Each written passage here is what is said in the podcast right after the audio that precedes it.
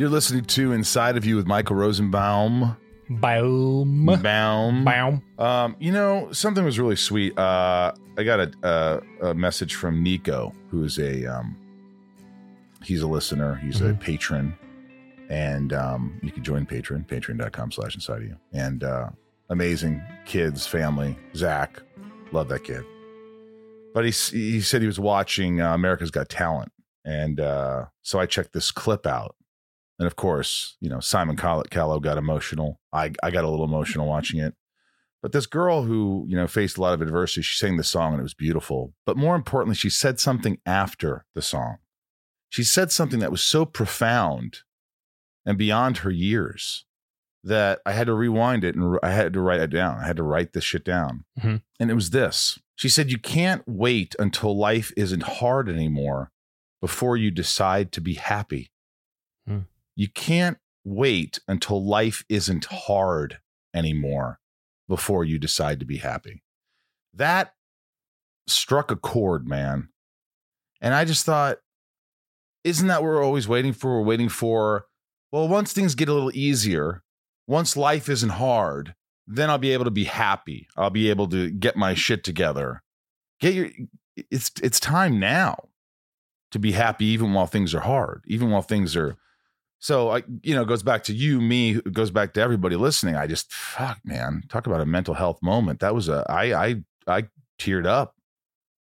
I, I had a little cry there. What, what was her talent? What did She was a singer. Oh. But I just thought about that. I was like, you know, I got I gotta wait till my anxiety is is is on track. I gotta wait till everything is right before, you know, then I I- then I'll feel happy.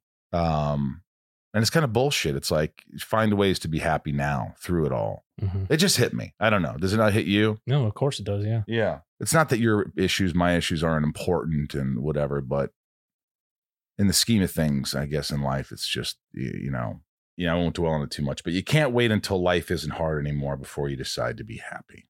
And I thought that was really neat. So, anyway, welcome to the show. I hope you're having a great week. Um, great guest this week. Before uh, I get into the guest, uh, the lovely Keegan Allen. Um, if you're here for Keegan, if you're here for uh, just enjoyment, uh, a good interview, please subscribe. Ryan, tell them where they could subscribe and keep supporting the podcast. Oh, you can subscribe. The podcast is everywhere you can find the podcast Apple Podcast, Stitcher, uh, Spotify, and you can uh, find us on YouTube. You can watch it. Uh, YouTube.com slash inside of you with Michael Rosenbaum. yes, and what are the Bam, bam, bam, handles bam, for. Inside of You? If you Uh, want to follow us, You can follow at Inside of You Pod on Twitter and at Inside of You Podcast on Instagram and Facebook. That's right. That's very easy, and we really love that. If you write a review, we love you even more. Um, I have to say, if you go to uh, hello at Inside of You podcast and leave messages, it's very hard because they get really stacked up with messages, and it takes me a couple of months to go through them and sort through them. And I respond sometimes. The the big long winded emails I kind of absorb and I don't really respond to because it's sometimes too hard. But like short one line, two lines, those are easy to respond to. And uh, but some people feel like they need to tell me a story, and and so be it. But I it's it's sometimes I it's hard for me to get to it, and uh, you know just don't expect me to get to it or or or not don't expect me to have a response to it always. Um, the Inside of You store, we got some new stuff. We got these awesome uh, journals. I thought that was very appropriate for the podcast. That you know, it's a journal to write your life in, all your shit that's going on in your life, and uh, you know, journal. I journal every day, and so the little leather journal books. Uh, you can get them autographed, or you can get them non-autographed. There's uh, also um, masks, new Inside You masks, and those are going pretty fast. So are the journals. So go to the Inside You online store, and uh, in fact, use this code Summer Rosie ten for 10% off at the store. Summer Rosie 10. And in fact, you know, if you want Sunspin stuff from the band, um, we've got tons of Sunspin stuff. Go to sunspin.com um, and you can use the code Sunspin Summer 10. And that's going to be uh, 10% off everything in the Sunspin store. Uh, the Inside You store has a bunch of other stuff too. Uh, Lex Funko Pops and Smallville lunchboxes and all that shit. I'm going to read a letter at the end from a fan. Thought it was kind of touching. It was one of those letters that I actually read and printed out. But uh, and uh, don't forget to join Patreon. Uh, I am on it. Uh, if you love the podcast, if you're enjoying it, you want to give back to the podcast a little more or something, you can do that by going to patreon.com slash inside of you. I've got a lot of patrons and there's tiers for uh, you. You know, I send merch to certain um, tiers uh, with little notes every couple months, and um, you get to ask guest questions, and you get to do a Q and A with me. So it's you get to ask me questions on my Q and A segment, which Ryan was a part of last month. Do you remember that? I do remember that. Yeah, I like that. That was easy. You just asked me questions. I just, You- yeah, just you were re- great at it. I can read, You can read. and if anyone had any doubts, join Patreon and go watch that video. I- Today's guest, interesting guy. Um, we talk about Pretty Little Liars. We talked about art, painting, Photography. photography. This guy's world class. Just a, a great guy. He's on the show Walker. He's been in tons of stuff, and uh, we had a great conversation. I really think you're going to enjoy it. So why don't we just get right into Keegan Allen? It's my point of view. You're listening to Inside of You with Michael Rosenbaum.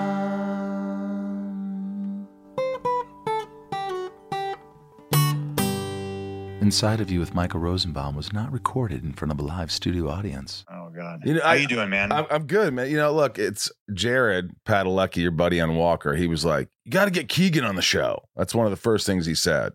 He must like you because I don't think he'd say that. You guys get along pretty well, huh? I, I adore him. I think he's I think he's really a special guy for sure. And uh and it's also also really cool too because I I I've I've I've uh, I watched Smallville when I was when I was younger and I really think honestly you're the best uh Lex Luthor. Come on. No, dude, you you actually brought grounded reality to that character. I feel like every other actor that played Lex Luthor was who okay, so let's go through who played Lex. Oh Lex God, Luthor. you put me on the Gene spot now. Hackman, right? Yeah, Gene Hackman, but he, you know, he played it like in a crazy, fun way. He's he's always my favorite. But yeah, I, I know what you're saying. Okay, Gene Hackman. so here's the thing i you leaned into a grounded reality gene hackman played it up it was campy he did it it was interesting but you were grounded you I you felt i felt for your character i remember being a child and watching that show and being like oh wow lex luthor man That's Well, you know, I- right there Thank you, but I, I have to And give. then- I was going to say I, I give props to. I mean, the whole production. I've talked about it, but like you know, from the writing to the director of photography to the special effects to everything that it just it just turned into a, a really great show. But um, thank you. I mean, uh, you know, you always do your best, and you never know how fans are going to react. And I, I wasn't a big Superman fan growing up, so but hearing that from someone who watched the show and like. You know, I just I just really appreciate that. That's nice. well you you rose above all of the other actors that try that attempted to i mean obviously outside of the animated versions of this character i mean you brought you brought a real humanity to the character i felt like you know kevin spacey was a little nuts uh jesse eisenberg's like you know he was fine but you I, I every time i think lex luthor i think of you and i think of you pushing your father off out the bat of the building. it's good man Ah, we had some fun. John Glover and I, terrific actor. Well, look, you know the great thing.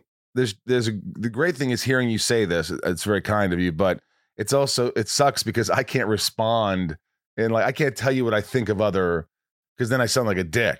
But like, No, I- you don't. But but no, well, I'm not in terms of like you know other actors. I I respect all the actors that have played it, but you know I think it comes down to you know preference. I mean personal choice, but also like uh I don't know. It's it's that's Every- tough one. everything's subjective. I just wanted to say I, I have a reverence for for your work in that, and also I've been you know enjoying your talks, uh, you know, throughout the last however many years that you've been doing the podcast circuit. I loved you on Theo Von. I found it was very uh, fun and controversial, He- very interesting. Dude, Theo Von, let me tell you about something. I went on Theo Von's show. I walk in there. It's almost like he, I love Theo, and this isn't knocking him, but it almost was like, you know, I don't know if he was the, like, you know, being David Letterman or what he was doing, but I walk in and he's just got a pen and he's writing and he's he's not really paying any attention to me when I walk in at all, which uh, as an actor, you're like, what the fuck, man? Give me some Yeah, yeah. love here. He's like, hey, man, and he's just kind of doing his thing like he's like this really intense interview and i'm like oh fuck theo theo's going uh method for this uh you know for this interview and then of course he's like so tell me about allison mack you know and starts getting into that right away and you know and uh, i Oh, gave him no. yeah and i gave him shit because i'm like hey come back on my podcast man you're hilarious and blah blah he's like yeah i want to man i'm just real busy and, you know he's a good guy but i'm like dude you got 2 million hits off that interview with the whole thing with Allison Mack in my interview. Come back on my freaking show. So, uh, but anyway, Theo Theo's one of the one of the funniest people uh, on the planet. Honestly, he Yeah. is. He's so unique. Even when you ask other comedians who are, you know, my friend Harland Williams, you know, the guy from Dumb and Dumber, the guy who's like, "You drinking Mhm. on some of Grandpa's cough medicine, there, buddy?" Yeah, yeah, yeah. he goes, "Yeah, Theo Von is really funny, man. I mean, that guy's a freaking character, bud." And he is. He's a he's a he's a funny guy. But look back, we got to put the direction on you, the focus on you now. All right, let's do it. Oh man, this this is scary. First of all, you have a great name, Keegan Allen. Is that your real name? It's my real name. I know. Why do I get Michael Rosenbaum and you get Keegan Allen? Well, it, uh, look, I, it was almost it was almost a totally different, very Jewish name. I mean, but my dad changed his uh his last name. What was his last name? I actually don't know because uh, he was very secretive about his last name. So, but I do know that he wanted to have a, a flow and a last name that was very uh, easy to say. And so, and then my name, which I found out what it meant from Disneyland of all the places. what does Not- it mean? Not a very interesting, but you know, one of those, uh, you know, those like things where you put the quarter in and it generates uh, the name thing Right. like when I was very young, and it's a Celtic name that means little fiery one, which was an ego booster at the age of six. You're a little fiery one, Keegan. Keegan, yeah.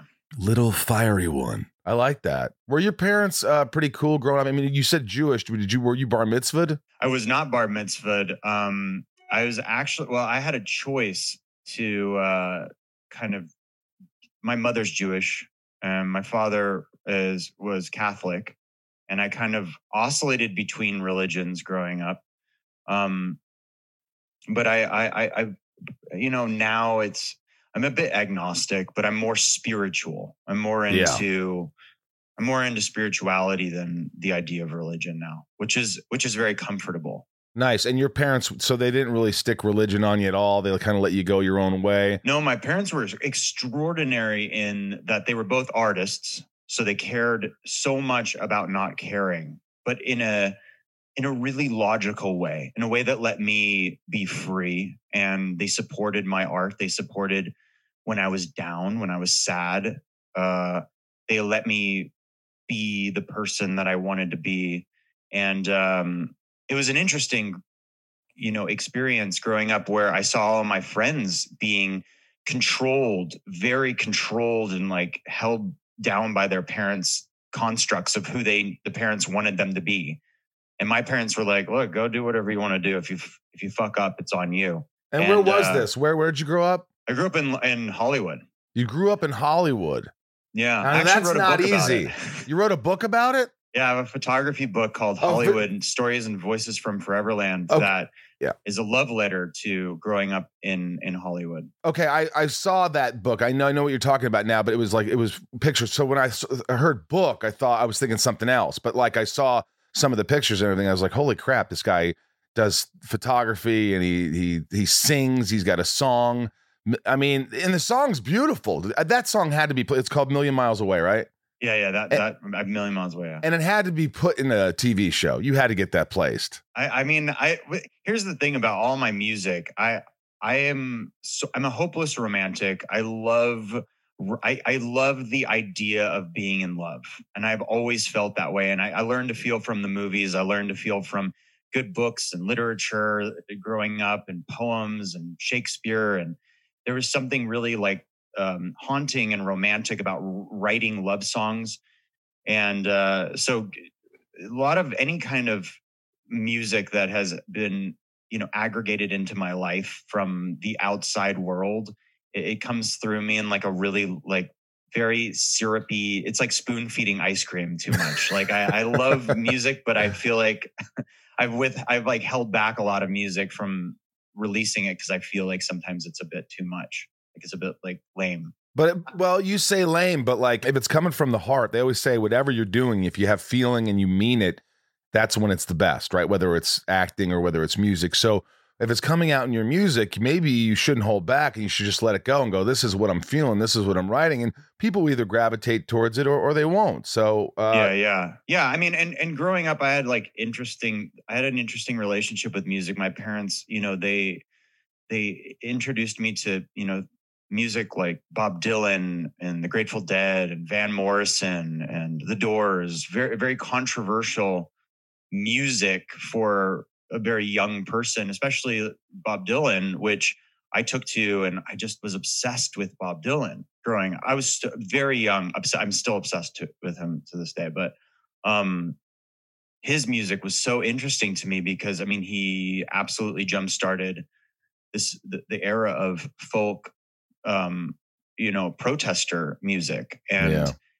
at a time when people's voices needed to be heard, he he was creating these beautiful lyrical structure, almost like a rap. Now would be a rap yeah. battle. He was doing that, and it, to me, it was just it was unlike anything I'd ever heard, and anything I've ever heard up till now. He was, you know, putting his heart on his sleeve, and uh, you know, millions of other people's hearts on their on his sleeve when he sang. So that Elliott Smith, Elliott really Smith. with him growing up. Tragic, so, yeah. tragic ending to tragic, it. tragic, tragic, but just made the music just so much deeper. And oh man, even yeah. now, you want to have a sunny day and ruin it? Elliot Smith. Elliot Smith.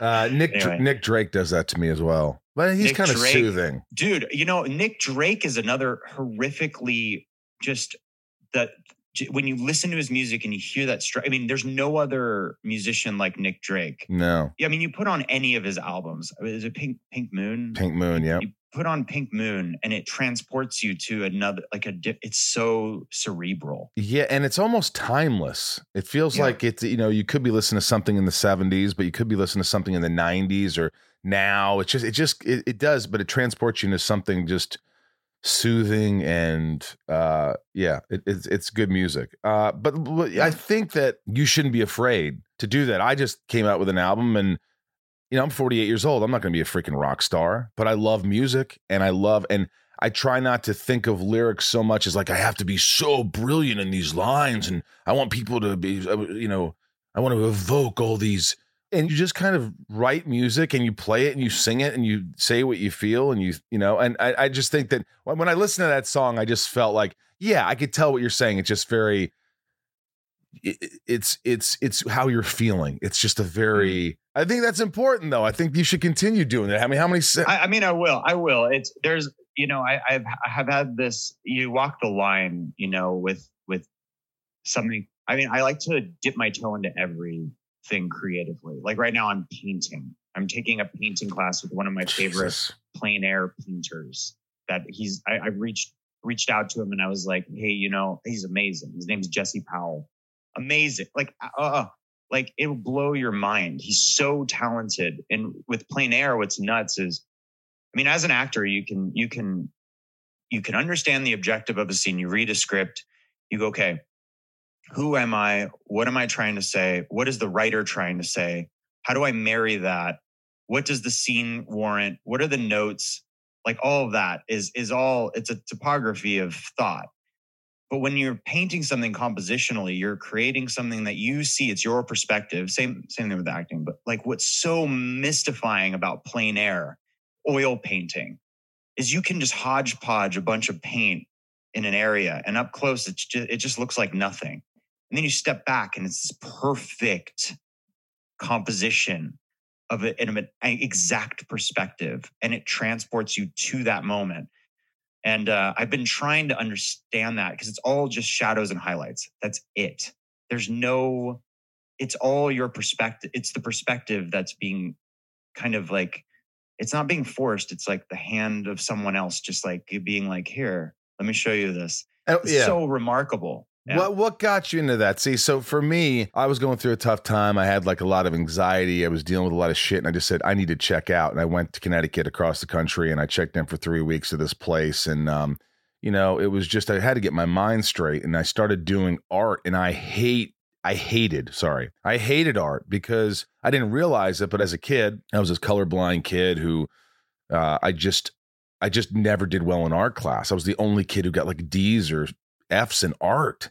I had a short attention span. I've talked about that, but all of a sudden, I hate art. And even going in high school, I'd smell the art, you know, art class, and I'd walk around a different different way because I just wanted to get as far away as I could, and was hoping I didn't have to take art class. And so they, I don't want to say forced, but they they really told me that it's important to try it. Just try something uh, you don't have to be great at. And for me, I've always had Yeah. to be great at everything. I feel like I have to I have to prove myself. I have to show everybody how great I am. And and with this, I started art and I, then I started doing it with my friends at the house. I'm not good. I'm not even remotely good, but there's something that takes me away that just takes me away from the present or makes me actually more present and not and disconnects me from sort of all these other external things of you know trying too hard and impressing and this and i noticed that that 30 minutes or that hour or whatever it takes it, it's just for me it's it's just being and there's something really Yeah. nice about it now is that why you started doing that Yeah, I mean, my mother is a is a painter. She does watercolor, and that's fascinating to me because it works backwards from oil. Um, you know, you're working on your your your you build on watercolor, whereas and you build on oil, but it's it's reversed. You know, you would you wouldn't be able to. I mean, you could. I mean, technically, put put down a darker color and then paint lighter. But what's what's interesting is that growing up, both my parents were painters, and they did it as like uh you know my dad would do these sprawling paintings with acrylic and oil all over the place and my mom's doing watercolor paint my dad was an actor so he was constantly doing very thespian things in the house and emoting. And um, you know it was a very dramatic upbringing because there you know being around two artists you you know it's it's chaos i mean it's chaos but it's there's something beautiful about the chaos. Um but getting into painting recently has been therapeutic. I've i've really i've noticed that because of all of the uh the media and the intensity in the world right now um it's very easy to like um to, your brain becomes a blender of other people's thoughts and emotions. And um you know it's very easy to slip into this vortex of energy now that never before has it been this easy. Um i mean if you want to feel you know complete cosmogonic chaos you can step into any social media realm right now. You could step into anything and find yourself overwhelmed you know? So i've been working on like doing meditation uh because i was having panic attacks over nothing. I just there was nothing happening. I was just having really bad anxiety really bad panic attacks. So i've been doing lots of meditation lots of yoga um lots of painting Right. playing music listening to music taking time just to do nothing to swim go on walks How Look much does that help you? How much to honestly because you know, go back to your childhood, you said there was it was a little chaotic, it was dramatic, it was all these things. Do you think did it did it was it in a good way or was it both in a good way and a bad way? Did it create some anxiety? Did you did you feel stressed? Were there did you have that teenage angst? You know, that oh teen man angst? angst my first book was all my teenage angst all of it life of beauty was all written uh i was i was uh, i was like i was teen angst for most of my life until i like hit i think like 25 and then i was like oh man i gotta i gotta like figure this out. Um but yeah I, growing up there, i mean i feel i feel like everybody has the same story in a different way and my angst growing up lent itself to now finding the peace to know that it was okay to feel down and sad sometimes and it's okay to feel down and sad even now but to to not linger to not linger too far into those feelings and understand that they're just thoughts and feelings Mhm. and you can be a passenger to those moments and then like because nothing here's the other thing michael like nothing really matters everything is temporary and that's the greatest awakening that i had was in my like 20 my late 20s i was like oh wow like nothing is forever like everything's temporary so like to live in the moment and be present in yourself it helps but you know if you're having anxiety and you're having depression sometimes you have to go a little bit deeper into why you know so. And what what how did you go deeper? I did. I have been. I've been. Um, I've been really examining. Uh, you know, I've had a. a- This is a, a real amazing blessing to work on a show like Walker, and have just such an amazing supportive group of people around, and a collaborative environment, and um, and one where we uh, we all feel already like a family. So coming to work, I'm. I'm in I'm in a very I'm in a very happy place, a very good environment, an environment that promotes creation and um, promotes creativity in a way that you know it, it allows me then to focus on my off time on things that make me a better better person, a better man, a better human. Um, because I feel like you know, especially now, especially in my life now, I'm, I mean, I'm a, I'm in my 30s, and I'm just starting to understand when my dad would be like, "You just wait till you're older and you'll understand." Like I'm just now getting to that where I'm like. I see the crest of the light from that conversation in the distance, and I'm like, "Oh, starting to get it," you know. Inside of You is brought to you by Shopify. Shopify is the global commerce platform that helps you sell at every stage of your business. This is an amazing platform. I use it on both podcasts. It has worked wonders for me. It's so amazing how easy it is to navigate. If you want to sell products, t-shirts, soap scents, whatever whatever it is, Ryan, you want to sell, this is the way to do it. Uh, you could see what your best seller is right there, analytics, uh, how much you're making this month, uh, what products are selling the best. It's really fantastic. From the launch your online shop stage to the first real life store stage, all the way to, to the did we just hit a million order stage? Shopify's there to help you grow. Whether you're selling scented soap or offering outdoor outfits, Shopify helps you sell everywhere from their all in one e commerce platform to their in person POS system, wherever and whatever you're selling, Shopify's got you covered. Shopify helps you turn browsers into buyers with the internet's best converting checkout up to 36% better compared to other leading commerce platforms and sell more with less effort thanks to Shopify Magic, your AI powered all star. Plus, Shopify's extensive help resources are there to support your success every step of the way. Because businesses that grow, grow with Shopify. Sign up for a $1 per month trial period at shopify.com slash inside, all lowercase. Go to shopify.com slash inside now to grow your business no matter what stage you're in. Shopify.com slash inside. Inside You is brought to you by Netflix. Battle Creek, Michigan, 1963. Kellogg's and Post, sworn cereal rivals, race to create a pastry that will change the face of breakfast forever. A wildly imaginative tale of ambition, betrayal, and menacing milkmen, sweetened with artificial ingredients. Unfrosted stars Jerry Seinfeld in his directorial debut.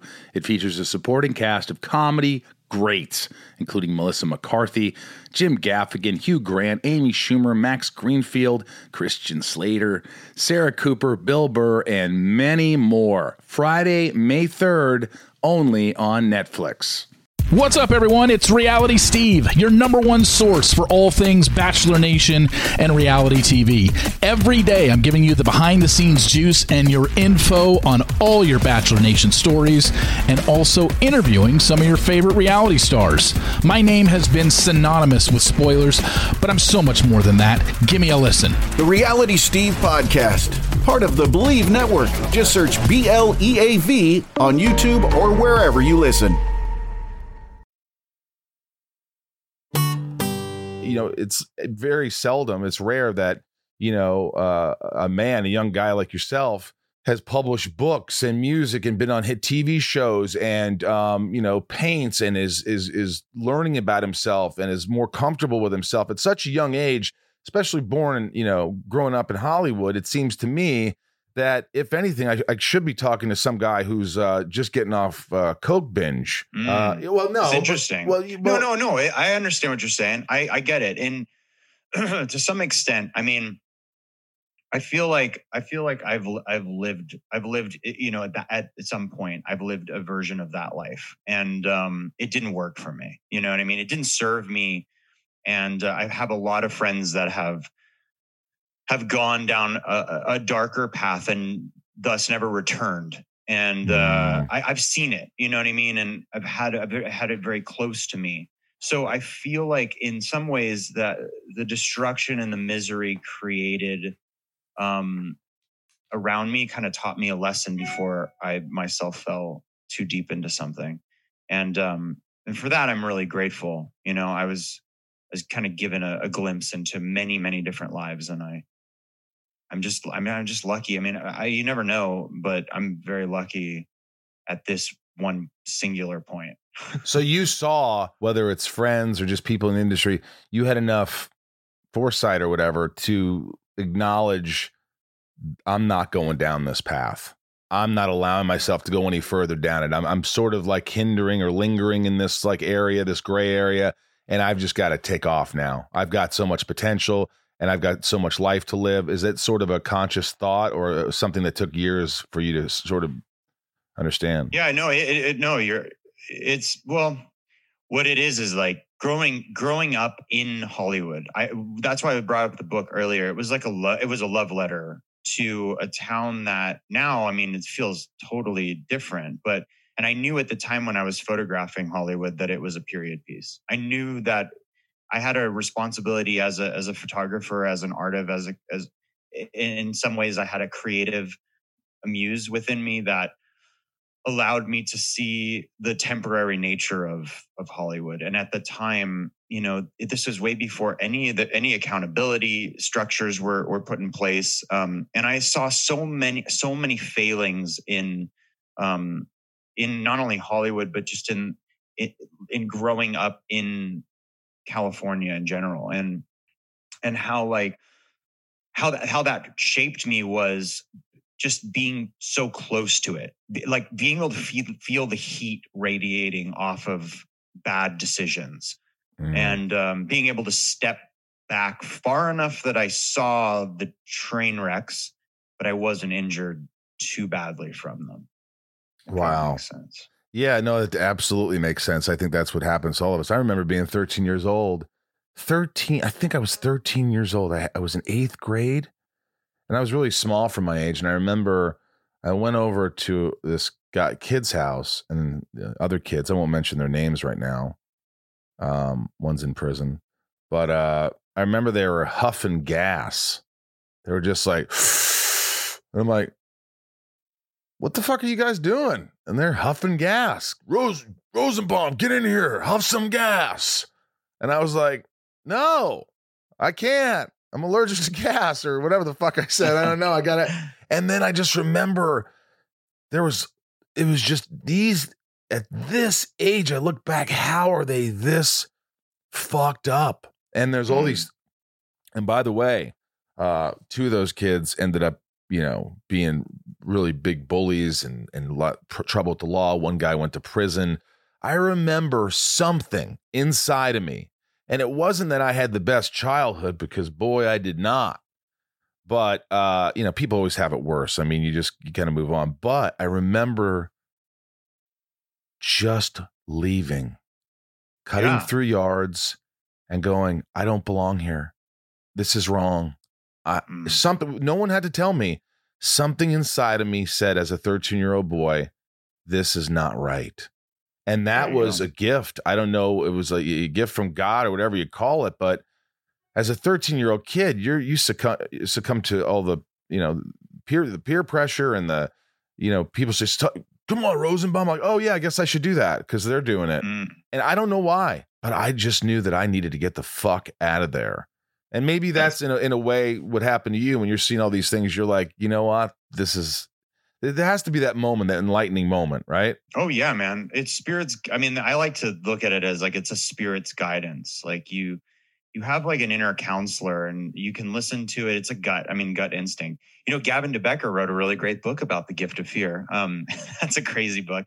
Um, but that we all have this gut instinct that kind of um protects us. And you know, even now, it's it's interesting uh, as I'm older. I mean, you always want to you always want to see the best in people and sometimes you'll see something that's malevolent in front of you and you go oh, no they can't i can't do that to them they don't mean it and like no man my gut usually is like it'll it'll be like no dude they mean it it's it's real and so that i've always really trusted my gut instinct yeah. And it sounds like it was good that you did too um because you have you have these um split universes where there's I mean the multiverse theory is really astounding, but you have a split universe where you make a choice and you're there's a version of you that's living in the other choice right now of choices that you've made. And there's no way to tell if you're good if it's a good or bad choice. It's just you know you're you're always kind of zigzagging through that reality. So I always like to try and make sure that I'm making conscious decisions that are that in the long term I'll I won't re- I won't regret, but I also yeah I'll understand why I made them. You know. But there's always bad. You know, no matter how good you are, Yeah. there's always the bad. That's in, You in the, always yeah you always fucking make some mistake for sure. Well, not only that, I'm thinking, you know, you're doing the right thing a lot of times, and there's some dark thoughts along those ways where you could easily stray from the good and go bad. You're like, ah, you know what, fucking, you know, fuck it. And there, it's not like it's all positive thinking. During that Mhm. positive thought of, of of things that you're doing, I don't know if I'm making much sense here, and you're doing the right things, and you continue to do the right things. There's always that dark force. That's always little things. Oh like, yeah, man. It's just a concatenation of thoughts that yeah, I hear you, man. And that's and that's something that, you know, you constantly as a human being, it's like not talked about enough. And I think that's a like that's kind of why there's a mental health issue that's that's rampant in in just our our whole society. And it, it's it spans through urban environment and rural environments because people are, you know, it's just what is the the quote in Fight Club? Like our great war is a spiritual war. Like we we have uh especially being being a man right right now in in 2021.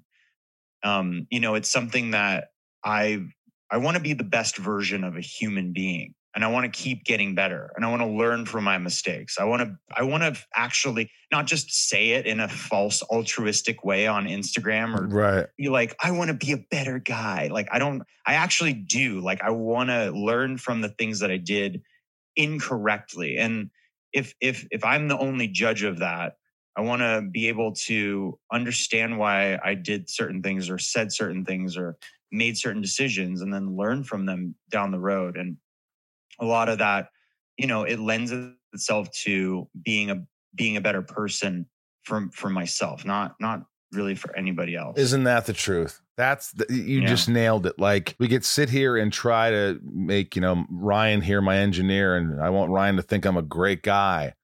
And you know, and I want people to look at me and go, "Oh, he really tries hard and he really loves everybody." But I'm a fuck up.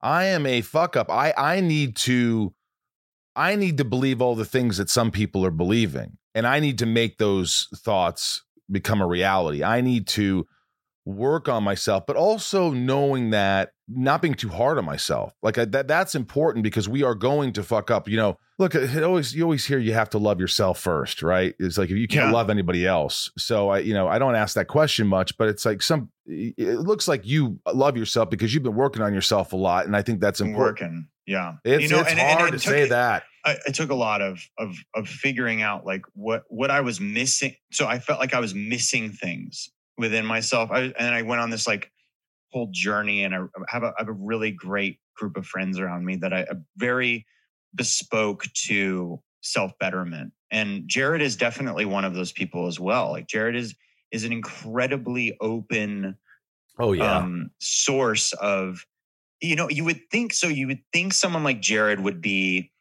you know he wouldn't get this part he gets it. And he's so open and he talks and he's and he's like a loving man which is yeah. very palpable and wonderful especially on set working with him and being brothers. It was an immediate click. And i have great friends around me that, that you know are like hey you should read michael a. Singer's the untethered soul. Hey you should re- re- read gary zukav's the seat of the soul hey you should get into sadhguru. Hey you should start doing yoga. Hey you should start like i have friends that are all about that. And i used to when i was younger have friends that were like here have a drink. Ah man you know fuck all that. Do this. Like Right. do this. Escape this way. And it never helped you know? It didn't help. It made it actually it, it, it amplified the the resistance within me. And so you know just recently um especially being here in austin i've been able to really focus on not just self-love but just like understanding myself better and finding peace because dude it's so easy to to lose control uh, especially in today's world where you're just alone with yourself and you're being spoon fed constant chaos you know Constant. I, you know, what's funny is after this interview, I'm going to ask Suzanne, your, your publicist, who I've known for years. She was my publicist on Smallville, and Oh. uh, she's awesome for for working this out. But I'm to be like, get his email because I need to know what I need to read. I want to get through. I want to. I want to read the top shit. Don't look. You've read a lot of books. You're a reader.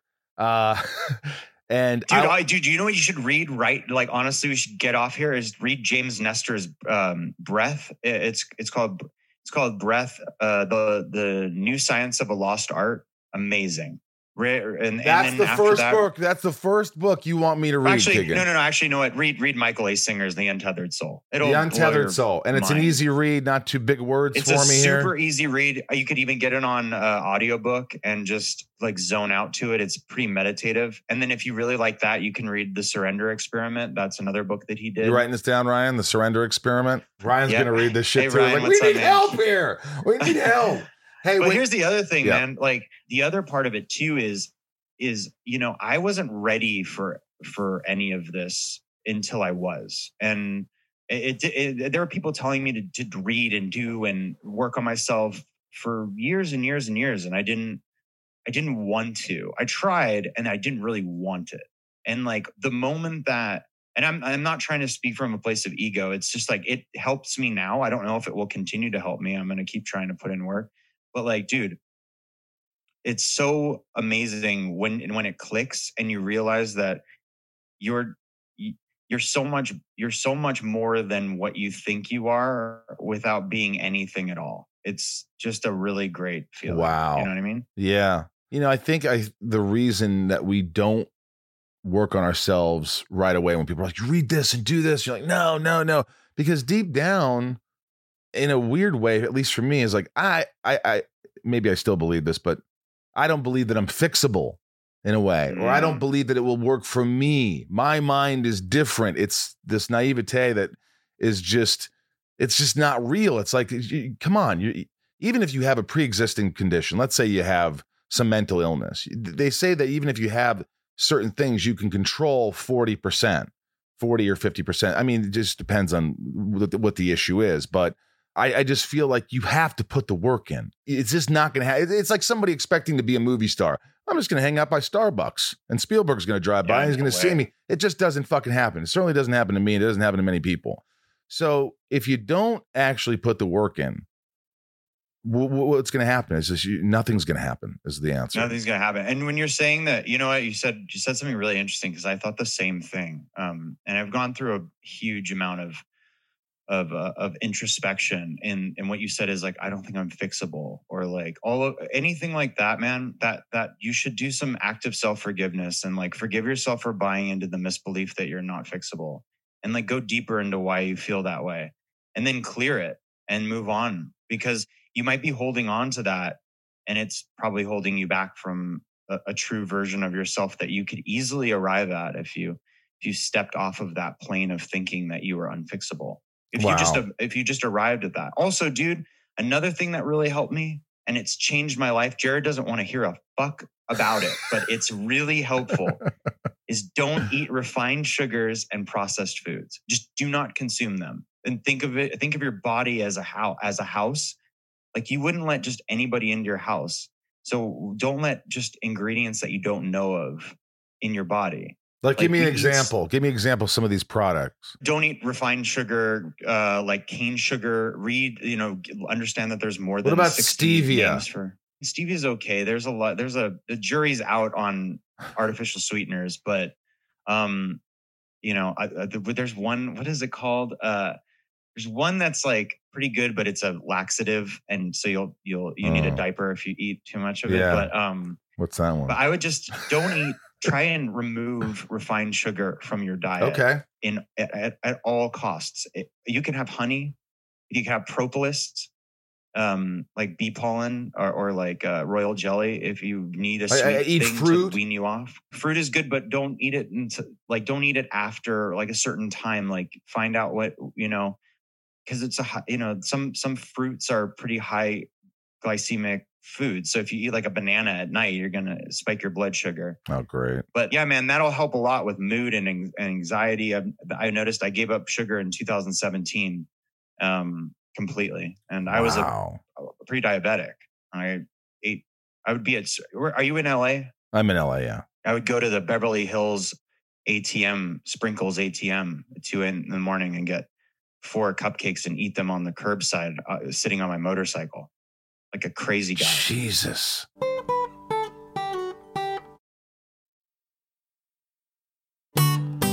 Um, you know, let, let me get into really quickly.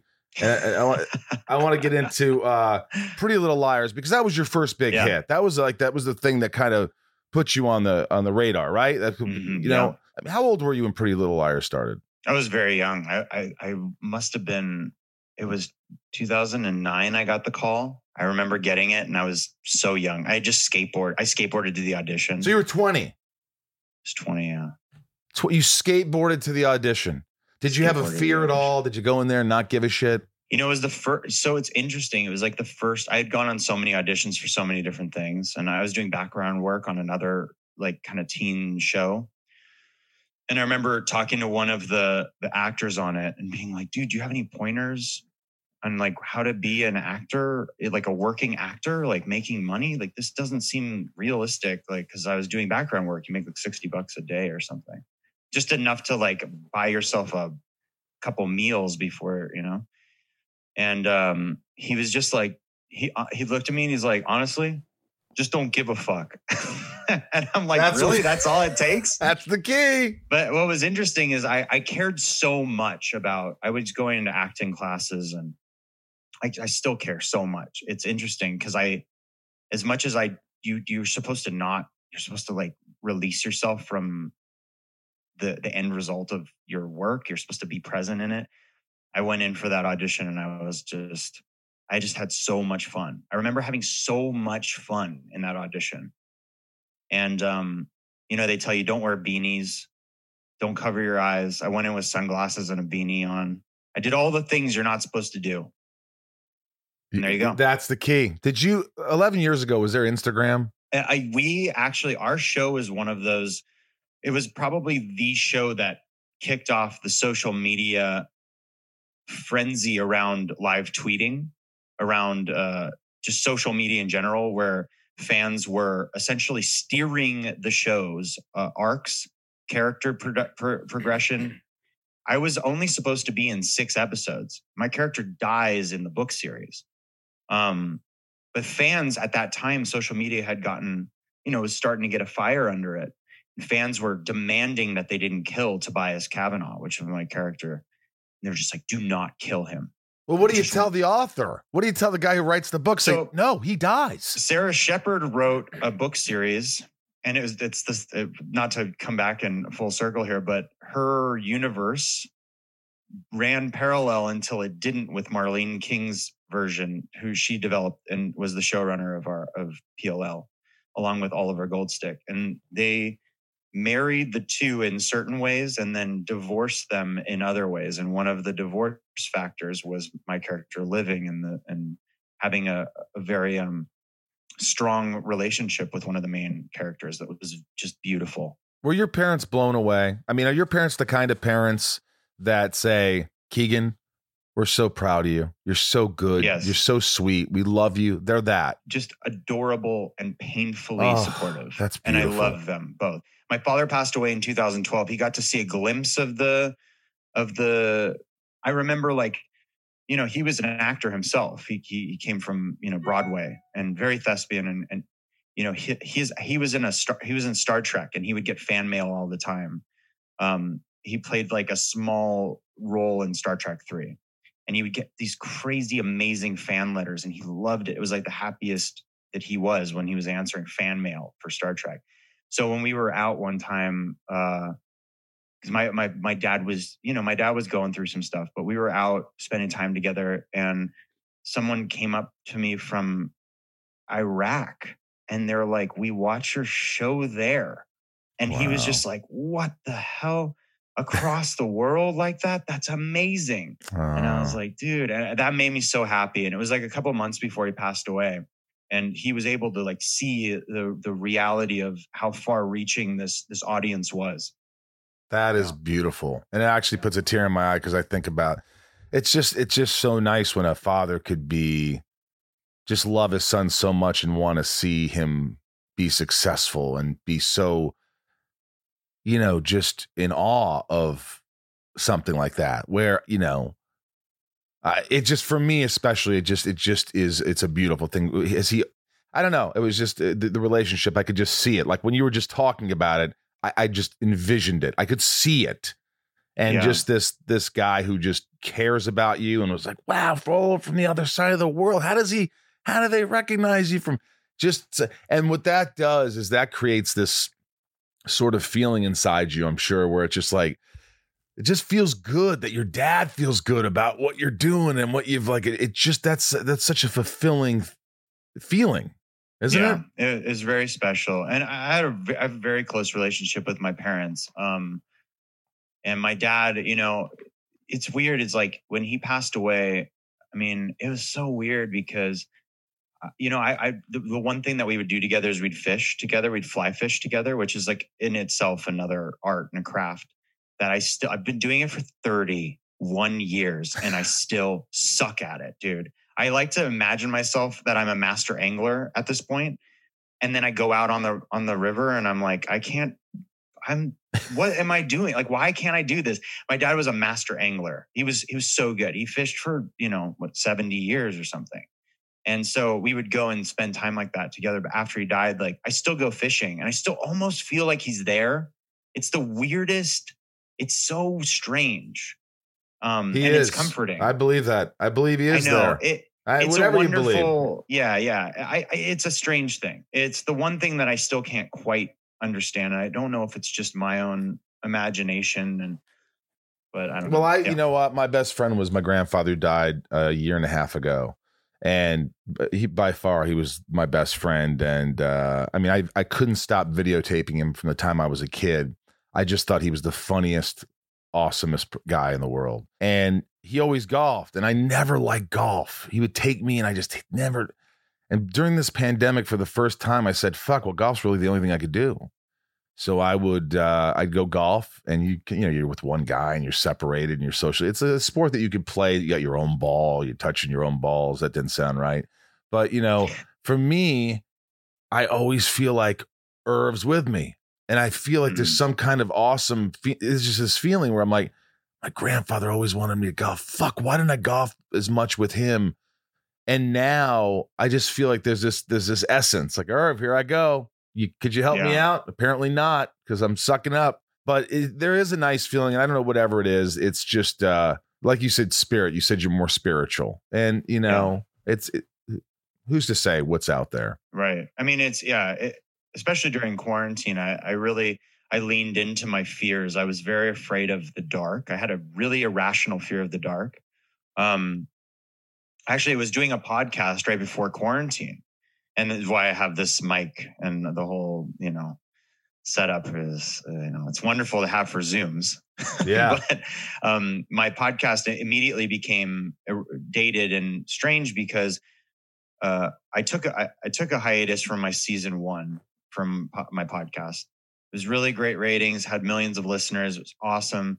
But then I realized that I, I was talking about aliens, I was talking about weird stuff, and I wanted to really gauge my audience into what I've learned that has made my life better. And one of the things was I was afraid of the dark and I was afraid of the forest. And I had a house in the forest that I was renovating for most of 2018. And over a quarantine, I moved into it and overcame my fear of the dark and the forest. And now I'm like, I just, I feel like a completely different person. And a lot of that had to do with breathing, oddly enough, and sleeping by, that's why I said James Nestor's is a great, James Nestor wrote a really great book about breath. Um, because I was having these hypnopompic and hypnagogic hallucinations when I was would wake up because I was breathing through my mouth because I wasn't practicing breathing through my nose when I went to bed. It's so weird. Anyway, but uh, I've gone through all these things, and I wish my father was around to see it. I know he is technically by like the spiritual realm and Kami and all that stuff, but like there is some there is something to be said about like you know or her it's like it would be so nice to just have one day now and be like dude look look at this look at this you know I think you'll have that one day. yeah i mean that's the I mean, people could laugh the- that and they could scoff, but like, why is it so incredulous to think that maybe you will see somebody after these people who are such cynics who just talk? You know, it, it, it they're they're just as bad as the extreme religious people, in my opinions. The people who just throw religion at you and you're gonna die if you don't. They're just as worse as these. You could be atheist. I don't know if I believe the word atheist, but you could be whatever you want. I don't care what you are. But I, I don't like when um, they sort of scoff or make fun of people for believing that you know my father i think is you know the the spirit of him is still is still with me you know and they can make fun i just i just never understood that and you know wh- whatever helps you get through life and you know the biggest joke would be when when you finally pass or go to the next realm it'd be like ah see look there's dad right there you fuckers. You know you nobody Yeah. knows. You don't know what's what's what's after you know life after death. You don't know what nobody knows anything. I mean now all of a sudden it's like the government has these things with the the aliens and the ufos and there's a they, come on it's just a matter of time. We're going to probably see aliens within the next two years. They, they'd Yeah. probably know they've known they've known these fucking aliens have been here for years trust me. I know does anybody go on clubhouse anymore for sure there's some crazy stuff so is your podcast available again now i'm working on it you know i'm i'm What's it called? revamping it it's called foreverland podcast The Foreverland. So you guys listen, look for that once he's ready to bring that back. This is called Shit Talking with Keegan Allen. This is rapid fire. So just really quick. Emily S. These are my patrons out there that get to ask some questions. Emily S. Have you been doing? Uh, what have you been doing to stay sane during the pandemic? yoga meditation i almost slammed myself in the face doing that Painting. painting Nico, what's the best way uh, you found to deal with stress?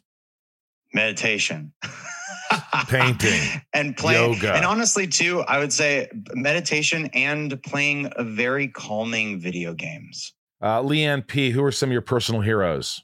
oh man my mom my dad my uncle my aunt my best friend brett my best friend ryan my best friend brock Wow. um uh, jared jared's amazing jen genevieve padalecki they're just all really great my manager conrad Look at that. You have good a people lot of around you. people. Sadhguru, he's great. Sophie. My, Mark Hyman.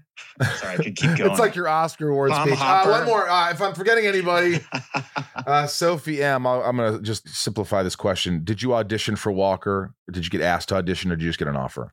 Yeah, you know, I, I auditioned and uh, I am so happy that I got to meet Anna Fricke in the room. She's the showrunner of Walker and get to meet Lindsay and and be able to do like probably one of the last network tests before this pandemic. I mean, I'm a theatrical guy, so I just man, I loved the process. Not a lot, not a lot of actors love that process. I loved that process with such a passion, dude. I had so much fun. It was crazy. That's great because it's also important. Like, you know, you guys out there, you think, you know, sometimes actors get offers. I've had offers where it, it's it's it's better when you can audition and you know what they like and you got the audition, you got the part because you know what they want and you go to set and you know when you get an offer, you go to set and you're like, I hope they like what I'm preparing here. And if not, Mhm. you've got to make a complete 180 or whatever. So yeah. it's kind of frightening. And I, I I lost a job because it was just like, oh, I was doing something that they just weren't, you know, because I didn't audition. It was a straight offer. And uh, you know, that was tough. So uh Olga C, name one movie you'll never watch again. Oh God. That's too Oh. hard, isn't it? I can name 50 just off Shudder. You know, honestly, can I tell you something really spooky? I I got, you know, I along with, you know, doing all the self-help stuff, I get into deep YouTube video pits and just the worst like I used to think that there were movies that would never shock me. There's like a whole list of movies that um, are online that even just researching them just turn your stomach. So just I I would say I would say honestly, a movie that I would never watch again is Cats. the musical. I didn't see it. Don't. You know, th- this has been fantastic. I I didn't know you, and and and yet, and now I want to know you more. Like this is just Dude, like we should we should do another we should do another podcast and get into more stuff. I'm not kidding because this is just the beginning. It feels like okay, I need to do some reading, I need to do some work on myself, and then I need to talk to Keegan again. you, know, you know what I mean? No, man, I, I I enjoyed it, man. I honestly appreciate you, and I have such a reverence for your journey that you've been through. And um, God, man, I mean, your Smallville is a total interesting. I mean, talk about picking apart not only just Warner Brothers making that show in general, and like how crazy ahead of its time it was, but also just the how each actor has what it- what it meant to each actor and what it did to each actor. It's such an interesting uh, show. It took sure. my life into a completely different direction. I was mostly playing, you know, I was doing some comedic performances, and um, I, I think I just at the same time did sorority boys and like you know some, uh, you know, I, I think I did Sweet November was right before that, so I was I was doing some drama too. I did Midnight in the Garden of Good and Evil, but when I really got Smallville, that jumped me into like, oh, serious actor guy. And my Mm-hmm. friends would make fun of me. They're like, "You, you're Lex Luthor, dude. You're such a goof. How are you?" I'm like, because you can't be. If I was oh a serious guy, that that character probably would have been the death of me. I have to once that they say cut, I'm laughing, farting, doing whatever to get out of that character. And it took time for like people like John Glover, Tony Award winner, who was my father, who's just amazing to understand. And one day he goes, "I know what you're doing now." I go, "What am I doing?" He goes, "You're being Michael, so you can then be Lex, and you're being Michael to annoy me off camera because Lex annoys." Lionel, and he has this whole theory about this thing, and I'm like, I don't know. I think you're thinking too hard. I just don't like to be Lex when I'm not Lex. But look, when when can we when do we watch Walker? Uh, um, it's on CW. What nights? It's on CW and it streams on CW the next day, but I believe it's Thursdays at 8, 7 Central um, on the CW. But uh, after season one finale, it goes to HBO Max, which is really cool. I could be saying all this wrong, but I mean, just, um, yeah, I'm really excited about it, man. It's a really cool show. And um, it's a real departure from what people thought it was going to be.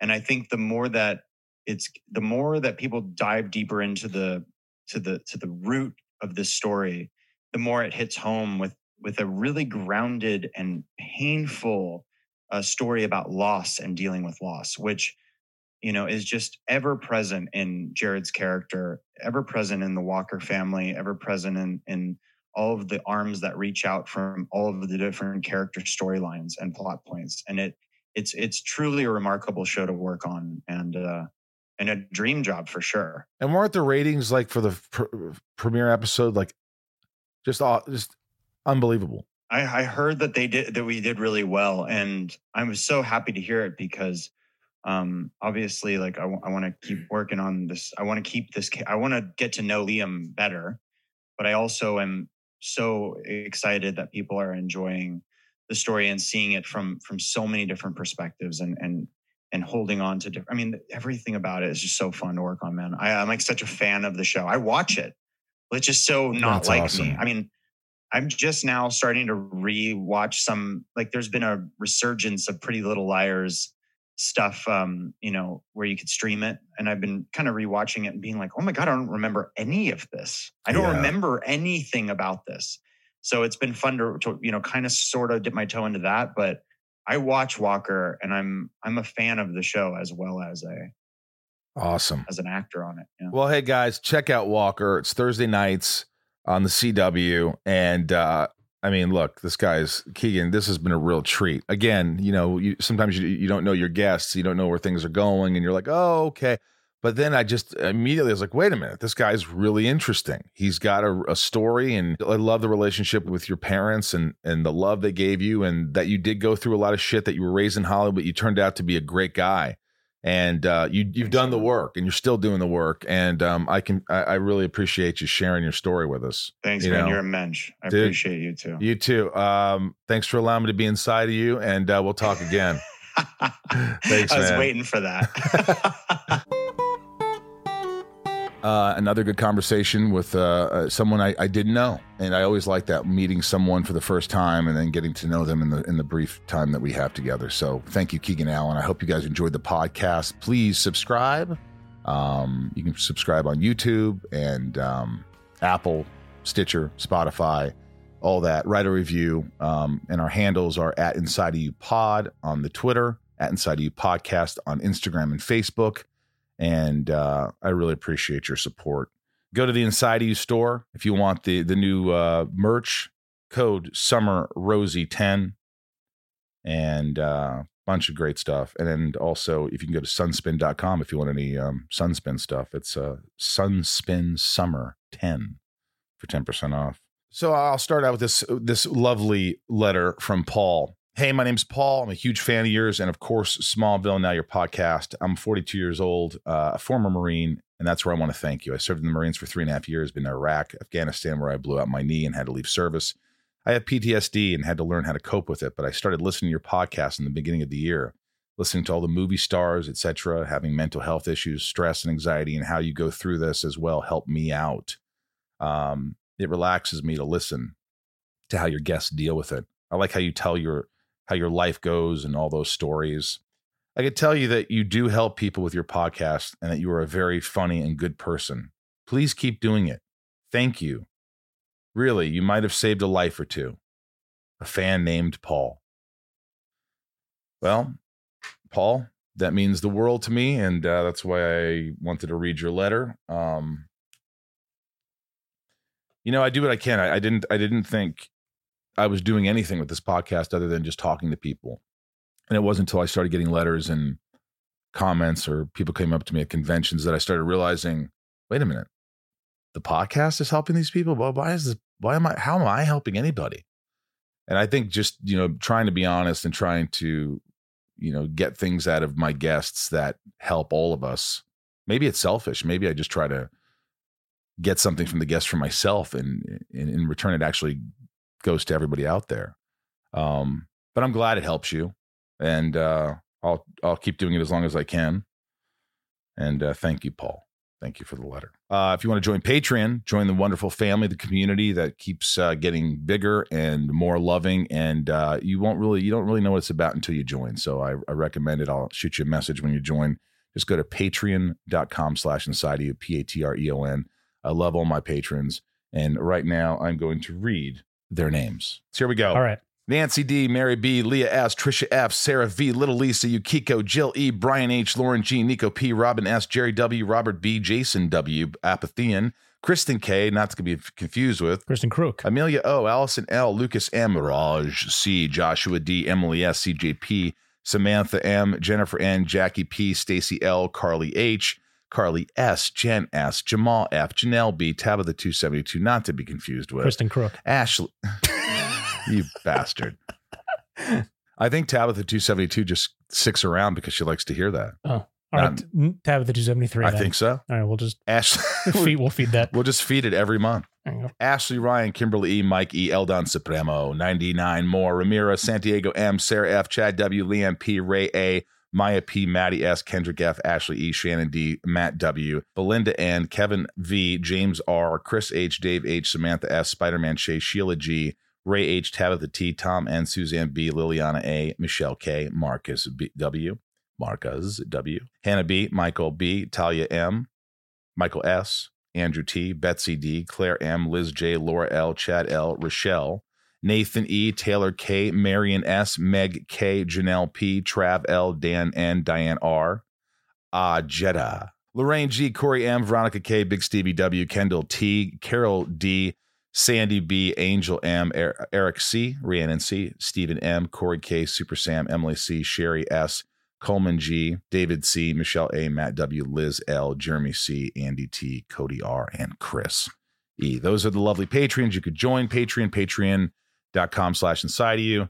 Um, I hope you enjoyed this podcast and please continue listening. I'm going to put on my smaller glasses now so I don't look completely crazy.